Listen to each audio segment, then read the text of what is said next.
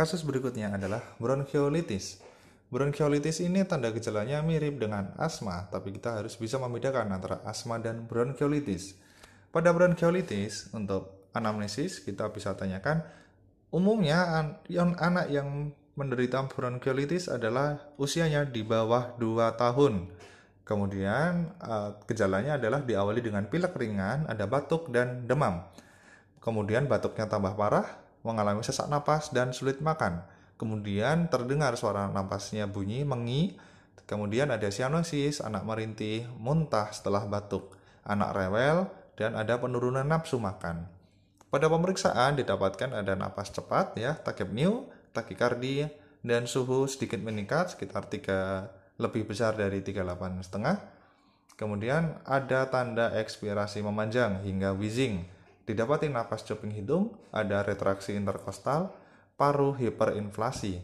Kemudian didapati ada ronki, sianosis. Kemudian jika parah dapat terjadi apneu. Kadang terdapat konjungtivitis ringan dan faringitis. Pemeriksaan penunjang yang penting adalah fototoraks akan didapati hiperinflasi paru dan adanya infiltrat. Kemudian jika ada distres nafas, kita lakukan analisa gas darah.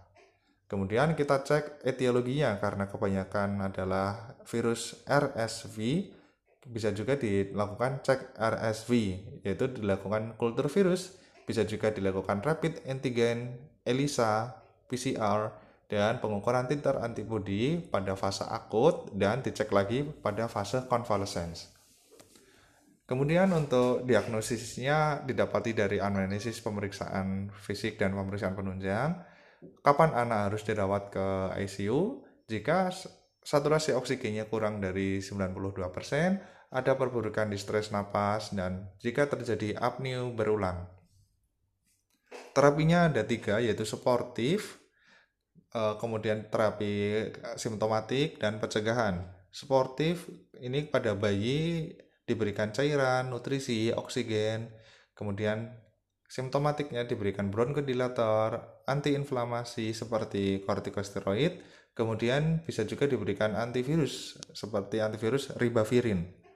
Yang paling penting adalah pencegahan yaitu dilakukan vaksin, kemudian yang lebih lanjut bisa juga diberikan imunoglobulin untuk virus RSV. Sekian terkait bronkiolitis. Jangan lupa ini seperti asma tetapi dialami oleh anak yang kurang dari 2 tahun. Ini bisa sembuh sendiri kecuali jika anaknya mengalami distres napas perlu kita rawat. Seperti itu. Oke, semoga bermanfaat.